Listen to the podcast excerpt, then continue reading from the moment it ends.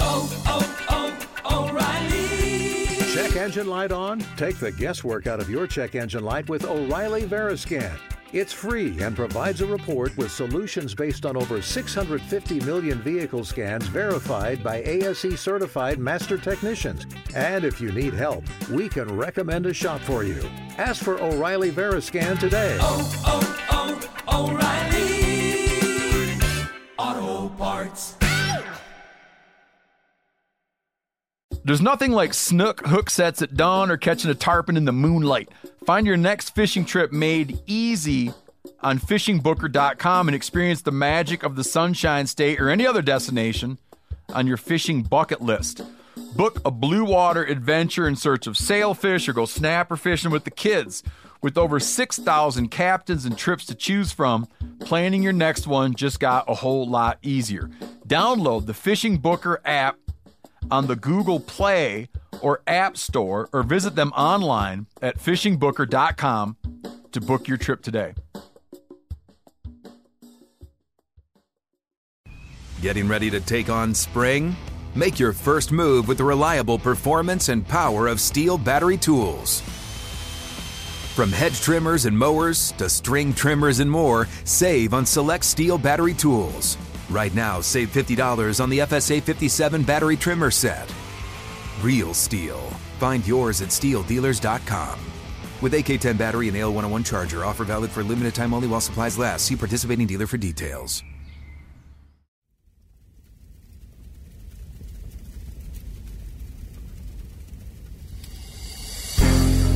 As a guide and hunter, I've spent thousands of days in the field. This show is about translating my hard won experiences into tips and tactics that'll get you closer to your ultimate goal success in the field. I'm Remy Warren. This is Cutting the Distance. Welcome back, everybody. Hope that you've really been enjoying this four part series on becoming a bow hunter. We've so far covered what you need to know, like getting into equipment, as well as the fundamentals of making a good shot and what it takes to put arrows on the target. But now we're going to take that a step further and translate it into the basics of shooting on game. So I think that we've all graduated from that 100 level. We're going to be going into the 201 level of this archery instruction. It'll be all about what's needed to make that shot that counts. So if you're a new bow hunter, I'm going to tell you right now that shooting at a deer is absolutely nothing like shooting at a target in the backyard. There's no bullseye, there's rarely a perfect setup, and you don't get to go shoot a big group and then take the best arrow. So, this week we're going to go through the basics of a field shot on game, including how and when to draw back and anchor at the right time, as well as picking a spot when aiming and executing a perfect shot when really excited. But before we go there, I want to share a story of a hunt where picking a spot was more literal than figurative.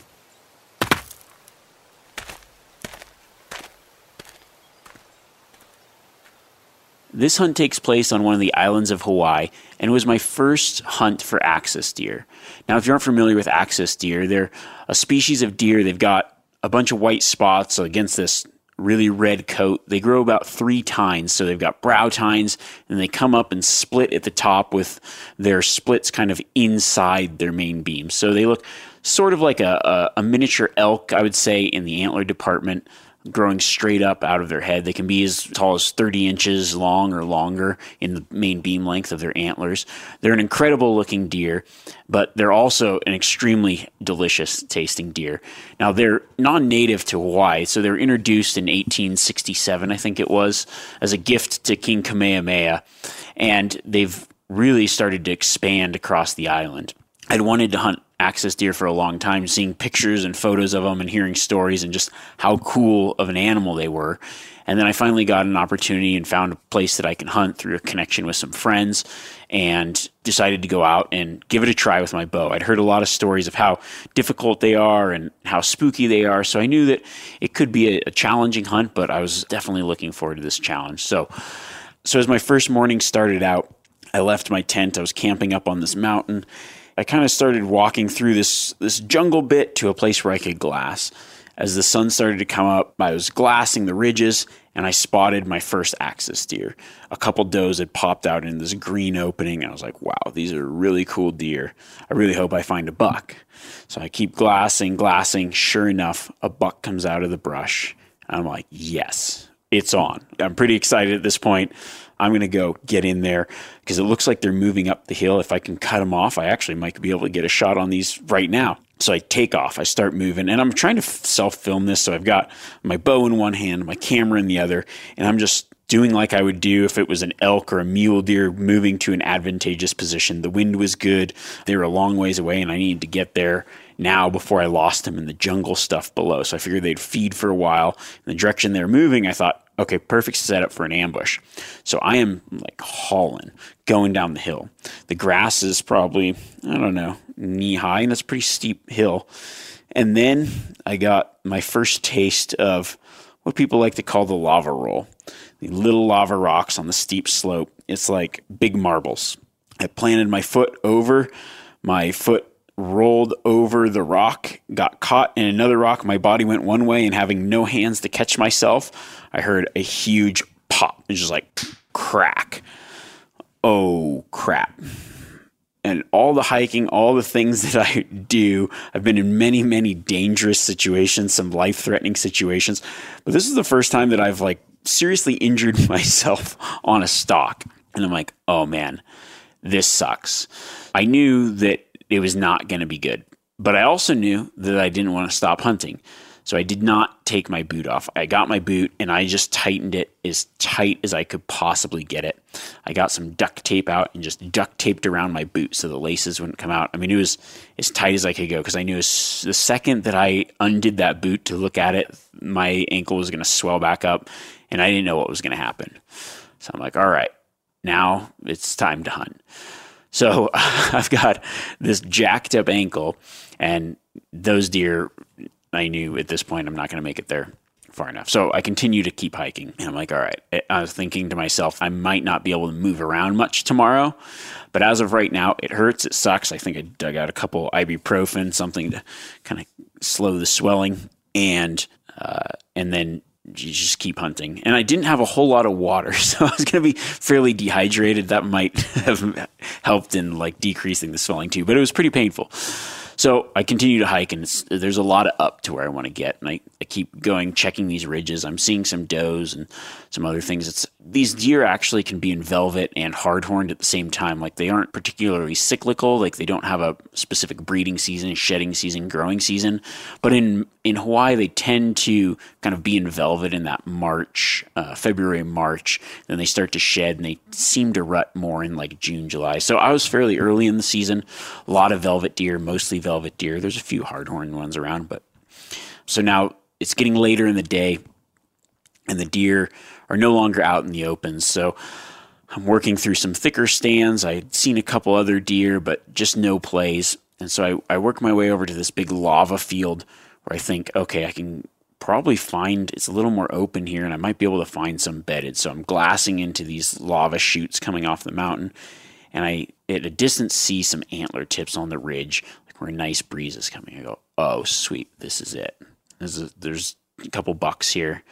Perfect. So I plan my stalk. I start creeping in, and uh, a buck actually stands up and starts moving. I'm like, okay, is he going to see me? So I just get down, wait, be patient, and then he goes and rebeds. But I only saw one leave, so I decided to just keep stalking to where I'd seen the other bucks bedded.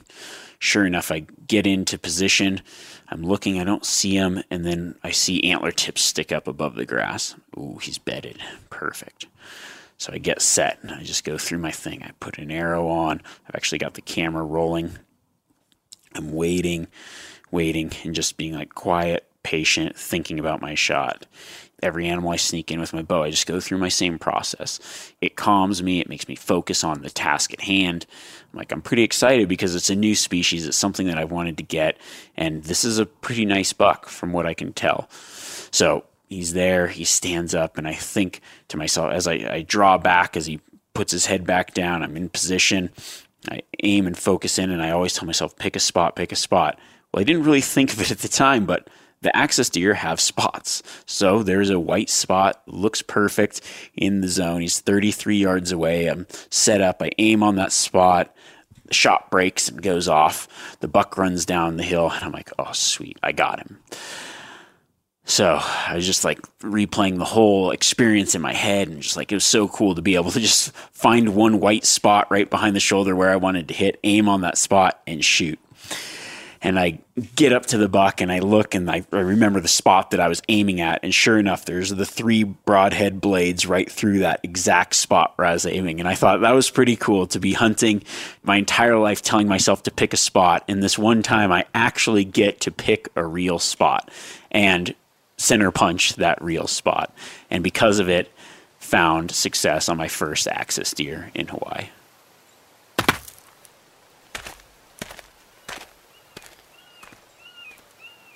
I think that target archery and bow hunting are two completely different things, but you can't really have bow hunting without that target portion in many aspects. You have to be able to have that shot and know the basics and have somewhere to practice because you can't be hunting every single day. I mean, very few people can be. So, with that said, I think that it bears noting that if you're new getting into it, shooting at targets, shooting in the backyard, practicing a lot, being a good bow shot on paper is still completely different than being a good shot while hunting. And there's there's people who are great shots on paper, but it really can fall apart fast when it comes to taking a shot at an animal. So I'm just going to cover the key steps to a bow shot on game by breaking it down into the same things that we did in that backyard process the draw, the aim, and the shot. Now let's start first with the draw. You know, bow hunting is really about going unnoticed, and it takes a lot to get close. Now, once you finally get close, you get within range and you're able to present yourself to make that shot. I think that that's where a lot of people actually fall apart. You know, the, the difference between target archery and or backyard shooting, just shooting a bow and shooting a bow at an animal is there's a lot of real life things happening that aren't happening in your backyard. Your your heart is beating out of your chest. It may have taken you days and a lot of time and a lot of physical effort and stealth and a lot of things to get to that point to even release that one arrow. In the field, you're generally in a very strange position. You've got limited time, and what you're shooting at doesn't stay in place. It doesn't have a center bullseye. It's a very different experience. But when it comes down to it, we can definitely break it down into these three kind of portions of the process. So let's let's start with the draw cycle.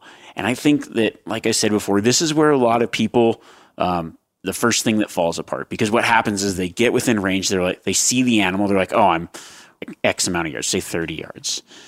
And then it's like this freak out portion where your brain doesn't even compute what happened. You were just being super quiet, super stealthy, crawling in because as you're crawling, you're just thinking, be quiet, be quiet, don't get seen, don't spook them. Now you're in position, and I've seen it happen more times than I can count. People just like stand up, draw back, and try to shoot. They just completely broke their whole essence of stealth by then going into that backyard shooting mentality of, okay, I'm going to stand here, I'm going to get comfortable, I'm going to draw back. And they do this big drawing motion and they're standing up first. And well, the hunt's over. They don't even get to take that shot, or the animal's alerted to their position and now is going to jump the string, going to duck the arrow, going to move or put themselves in a bad position. Now, sometimes it works out, but I don't think that that's a good way to start out. So, let's talk about the draw when we're getting into game. And I'll just go through my process of when I get in, I think to myself, okay, draw unnoticed. If I can, that's what I do. Now, every scenario can be a little bit different, but I always like to draw unnoticed, anchor, get comfortable, and then put myself in position for that shot. So what that means is maybe I'm I'm down. I'm going to first go through my process of same thing I would do in kind of like backyard practice, but doing it close, quiet, and unseen. So I'm going to figure out where my feet are going to go in position, or if I'm going to, I'm going to decide at this point, how am I going to draw and where am I going to draw? You know, I, I have to have a clear shot, but I also don't want to stand up first, make big movements. Maybe the animal's looking at me. You know, you, you really have to time your drawing when you're going to draw and how you're going to draw. So when I sneak in, I generally like to draw what I call in cover, unseen. So behind something that I can easily step up or step out of, or draw low where I'm down below a rise. I then draw back quiet, not making a lot of motion or movement, hoping that, you know, looking at that animal and hoping that that animal's looking away or not paying attention. And then at that point, I'll anchor, I'll get my everything right where I'm looking through the peep. I'm ready to shoot for the most part without, you know, having to aim yet. And then I slowly stand up and now I'm in position for that shot. But I've done everything to get ready for that before I'm in a view of the animal. Now there might be scenarios where that doesn't work. Like the the deer is kind of uh, maybe he's coming down a trail you've called or something. I, I, mean, there's a lot of different hunting scenarios. Or maybe he's seen you, but he isn't sure what you are, and you don't have a lot of time, and you might have to draw back. So like we talked about in that practice of drawing, I like to draw straight back. So my bow will already be up and pointed at that animal, very slow movements, not a lot of movement. Hopefully, when their eyes are obstructed or whatever, then that's when I time my draw to draw straight back into my anchor position and anchor. You have to do that that draw cycle before you can start your aim. And I think that that's where a lot of people get freaked out and that's where that anticipation, that panic starts to set in because there's an animal that they want to shoot, but you have to go through the process of drawing the bow back and getting settled before you can put your pin on it. And one of the mistakes I see, especially with new bow hunters, is they kind of rush that whole thought process of they don't have a thought that the draw is a process in getting close, in making a good shot. They just think of it as I crawl in, put the pin on the animal, and I shoot. And they think they forget about kind of adding in this process of the draw, which is probably the most important point of that consistency, that finding that right anchor point, getting your body set right. Now, the first thing I do when I sneak in is I go, okay, like I don't draw with my body f- straight on facing the animal the, the way that I crawled in. I get my like I would if I was shooting at my target at home, I'm going to have my legs or my knees set in a way where I'm where if you were drawing a line from my tips of my toes, it would be perpendicular to the animal that I'm shooting.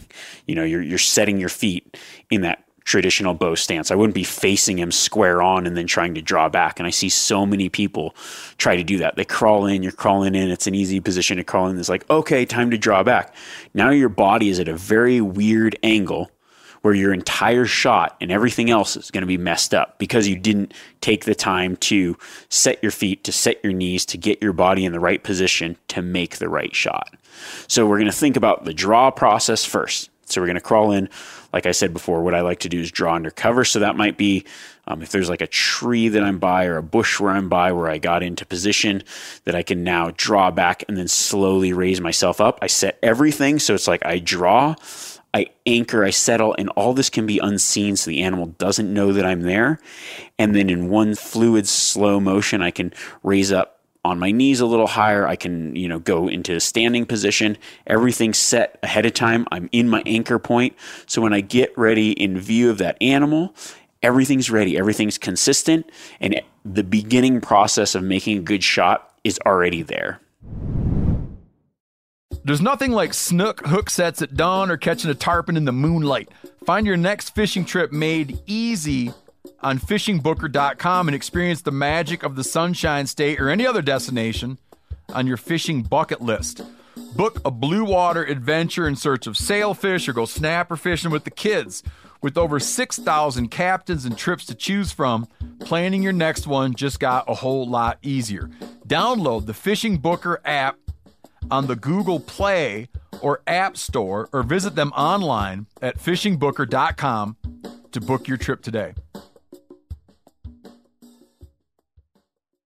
This episode is brought to you in part by O'Reilly Auto Parts, who are in the business of keeping your car on the road and also keeping you happy. O'Reilly Auto Parts offer friendly, helpful service and the parts knowledge you need for all your maintenance and repairs. I use the O'Reilly by me, it's right in downtown where I live and the team there is super knowledgeable. When you got questions, they're happy to help you out. It's a great store to go into. The team at O'Reilly Auto Parts, they can test your battery for free in or out of your car. And don't ignore your check engine light. Ask for O'Reilly Veriscan today, a free diagnostic service exclusively at O'Reilly Auto Parts. Need your windshield wipers replaced? Brake light fixed, quick service, they'll help you find the right part or point you to the nearest local repair shop to get some help. The professional parts people at O'Reilly Auto Parts are your one stop shop for all things do it yourself, and you can find what you need in the store or online. Stop by O'Reilly Auto Parts today or visit us at o'reillyauto.com slash meat eater that's o'reilly auto o-r-e-i-l-l-y o'reillyauto.com slash meat eater We've all seen plenty of gadgets and fads come and go, but here's one product that stood the test of time Seafoam Motor Treatment. Lots of hunters and anglers know that Seafoam helps engines run better and last longer. It's really simple. When you pour it in your gas tank, Seafoam cleans harmful fuel deposits that cause engine problems. I'm talking common stuff like hard starts, rough engine performance, or lost fuel economy. Seafoam is an easy way to prevent or overcome these problems. Just pour a can in your gas tank and let it clean your fuel system. You probably know someone who has used a can of Seafoam to get their truck or boat going again. People everywhere rely on Seafoam to keep their trucks, boats, and small engines running the way that they should the entire season. Help your engine run better and last longer. Pick up a can of Seafoam today at your local auto parts store or visit seafoamworks.com to learn more. So now it's time to aim. And this is something that I was told or had heard when I got into bow hunting about shooting at an animal. And somebody, you know, I, I was shooting at targets and I'm like, okay, I'm going to go and, and, hunt. And I read somewhere that how different shooting at an animal is than a target. And I really didn't understand it until the first time I went to shoot at an animal and thought, yeah, it is different. It is, you really do have to pick a spot. And that's something that I tell myself pretty much every hunt I've ever been on, I mentally tell myself to pick a spot because what happens is your brain sees a deer, you feel really close, you've got this far, now I'm going to shoot it. And you know what happens is you shoot at the deer. And you know where you hit? Anywhere but the deer or the butt of the deer. I mean, just like you you don't hit what you're aiming at because you aren't technically aiming at anything. You're looking at a deer, you're thinking you're close, you're thinking you're going to hit it, and you kind of your brain just forgets to really focus in and aim. And what happens is that builds a lot more uh, buck fever, a lot more excitement, a lot more panic, and that makes you shoot at the deer and not at a spot on the deer. So, part of my process when I get in, I, I do everything. I get the draw. I'm nestled in. I've got my anchor point. Now it's time to aim. And I tell myself, pick a spot. I look at the animal and I find where I want that arrow to go. And I only look at that place. And I actually put my pin on the spot on the animal. Well, I mean, in the point of the axis deer, it was a white spot, but anything else you're hunting, it you're picking one hair. And maybe there isn't a, an imperfection or anything in the animal, but you're picking that one hair on the animal where you want to hit. If you do that, that is where you will hit. The, the whole saying aim small, miss small. You're picking one spot, but you're picking a specific spot. And I think it's it's a really bad thing to get into the habit of uh, someone says, Where do I shoot a deer? And you aim and you say, I aimed right behind the shoulder. Don't aim right behind the shoulder. There's a lot of right behind the shoulder. Pick a specific spot behind the shoulder that you want to hit. And by telling yourself, pick a spot, you really will focus in on that tiny spot. Every time that I pick a spot, unless something like the animal jumps or whatever, that's where my arrow goes. And you will find more consistency and you will find success by doing that. If you're so used to all your practices in the backyard at a target, and, and I actually 99.9% of my target practice is actually at like a 3D target that doesn't necessarily have that defined white circle or that peg or that thing that I'm pointing at because I've always been told deer don't have spots aside from the story that I told you know. But um, you know generally there isn't something definitive to aim at but you need to create something where you can focus your eye and focus that's where I'm going to shoot and as the animal moves that spot might move that's the other thing you have to think about is that spot may not be if it takes a, a, slight step where it's quartering away, now you got to move and adjust. Okay, now I'm going to shoot at that spot. Maybe he moves and turns more broadside. Okay, now I'm going to shoot at that spot. Maybe starts to quarter to. Now I'm going to shoot at that spot. But by getting specific, by aiming small, you're going to be a lot less likely to make a wild shot to shoot somewhere that you didn't intend because you're narrowing in your focus and you're picking the exact place you want to hit. Now, the third thing is going to just be executing that shot. And that's really just going through the same shot process that you have in your backyard. So you've picked your spot, you know where you want to aim, you know, you're picking small spot, and now we're going to go through that shot process of okay, leveling the bow. Make sure the bow's level. Think about the things that you need and also focus on the shot, but don't rush the shot. I think one thing for pretty much most archers is it is very, very exciting. You're very, very close, and things are happening what seem very fast. I know I've talked about it many times before in different podcasts about just being slow and smooth, and that kind of becomes fast. Don't rush the shot because you're panicked. Tell yourself, go through that same shot process. Level my bow. There's things you need to do to make that shot, and it might seem like you don't have the time, but you will. I'm not saying that this, these things need to take a long time, but you need to execute the shot just as you would in the backyard, just as you would at a target anywhere else. You need to execute that same shot on an animal. And you need to just tell yourself, in the moment, in the excitement, to calm those things down. And, and, a good way to do that is to pick that spot, to focus in on one thing, and then go through that same shot process. Level. All right pull through my shot, focus on the spot, the bow goes off, and the arrow will go where it's intended to go. And then after that, that's when you can let all those emotions of excitement and freaking out and all that stuff to rush back in. You know, I got a lot of questions uh, from people that I saw just asking, how do you get over the nerves? And, and, especially, I think it's good to talk to new bow hunters about it because those nerves and excitement are what make bow hunting so fun, but they're also what make bow hunting more unsuccessful in in many ways. So I think if you feel your nerves getting the best of you, you really just have to calm down, focus. Sometimes I tell myself like I I've had so many times where I've just my brain just starts thinking like the pin just does not want to go where I want it to go and I get this thought in my mind like good enough, good enough. And I have to say no, Remy, it's not good enough. Focus. And you really have to kind of talk yourself through it but not necessarily. I don't like that paralysis by analysis where you, you're thinking so much that you don't let your brain do the work that it needs to do. So you need to focus to go through your shot process and let your brain take the shot without thinking about it. One thing that I've suggested to people in the past, guys that have bow hunted before and say that every time they get to the, the point of shooting, it's like they break down and it's that excitement level. It's a lot of other things. But I, I think one thing that you could do maybe to help cure that because it's exciting for sure, is to just tell yourself, focus, stay calm. And then one thing that you might want to do is just like count on the target. So draw back, pick your spot, and hold that pin there and think to yourself, okay, before you, you go to shoot, just tell yourself, look, I would rather have the animal run away than rush and make a bad shot. Like I'd rather have him run than me make a bad shot or him run because I'm messing up this shot because I'm already here. I just need to take the fraction of a second of a time. And I'm not saying that this is a minute in length. This is maybe one, two seconds in time of thinking through and getting everything right. And one thing that I'll do sometimes is like, okay, I'm freaking out. It's a big buck. I really got to focus in. I'll just pick my spot. I'll focus on that spot and I'll say, I'm to hold the pin there for two seconds one one thousandth in in some or three seconds and somewhere in there my brain knows that that pin's on there and that bow goes off and i have a dead deer or dead elk or dead whatever at the end of the blood trail.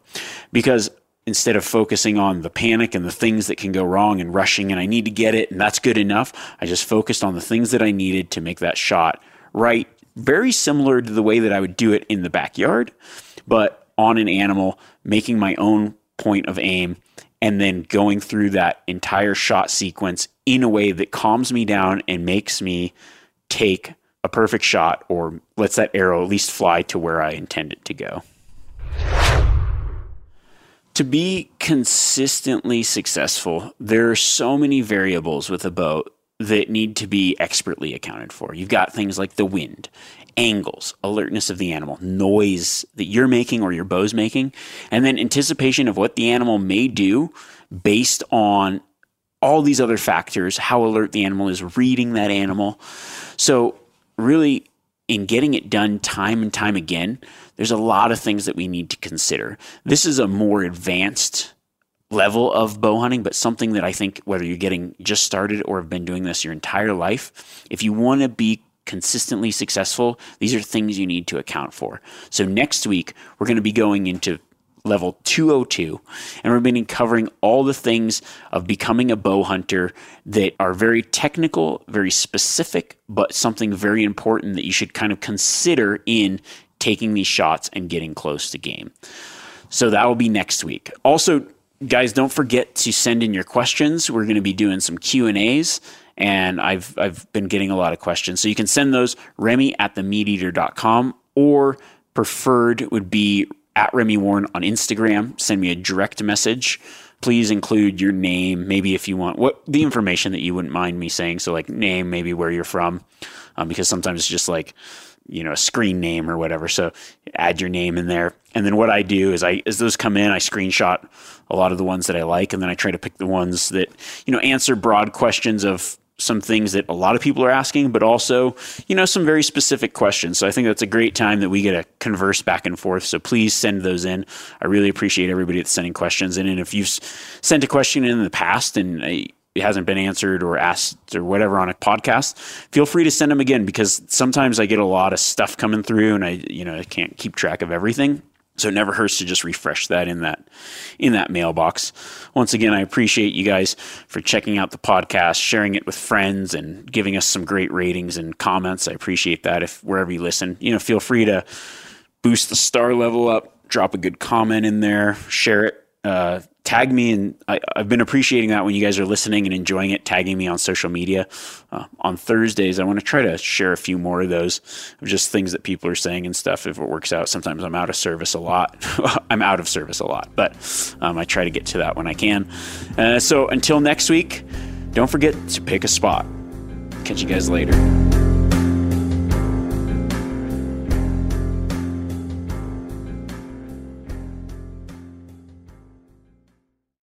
Outdoor adventure won't wait for engine problems. Things like hard starts, rough performance, and lost fuel economy are often caused by fuel gum and varnish buildup. Seafoam can help your engine run better and last longer. Simply pour a can in your gas tank.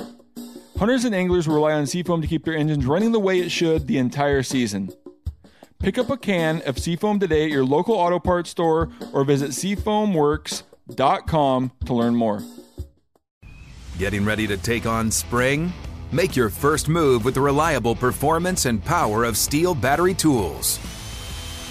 From hedge trimmers and mowers to string trimmers and more, save on select STIHL battery tools. Right now, save $50 on the FSA 57 battery trimmer set. Real STIHL. Find yours at stihldealers.com. With AK10 battery and AL101 charger, offer valid for limited time only while supplies last. See participating dealer for details.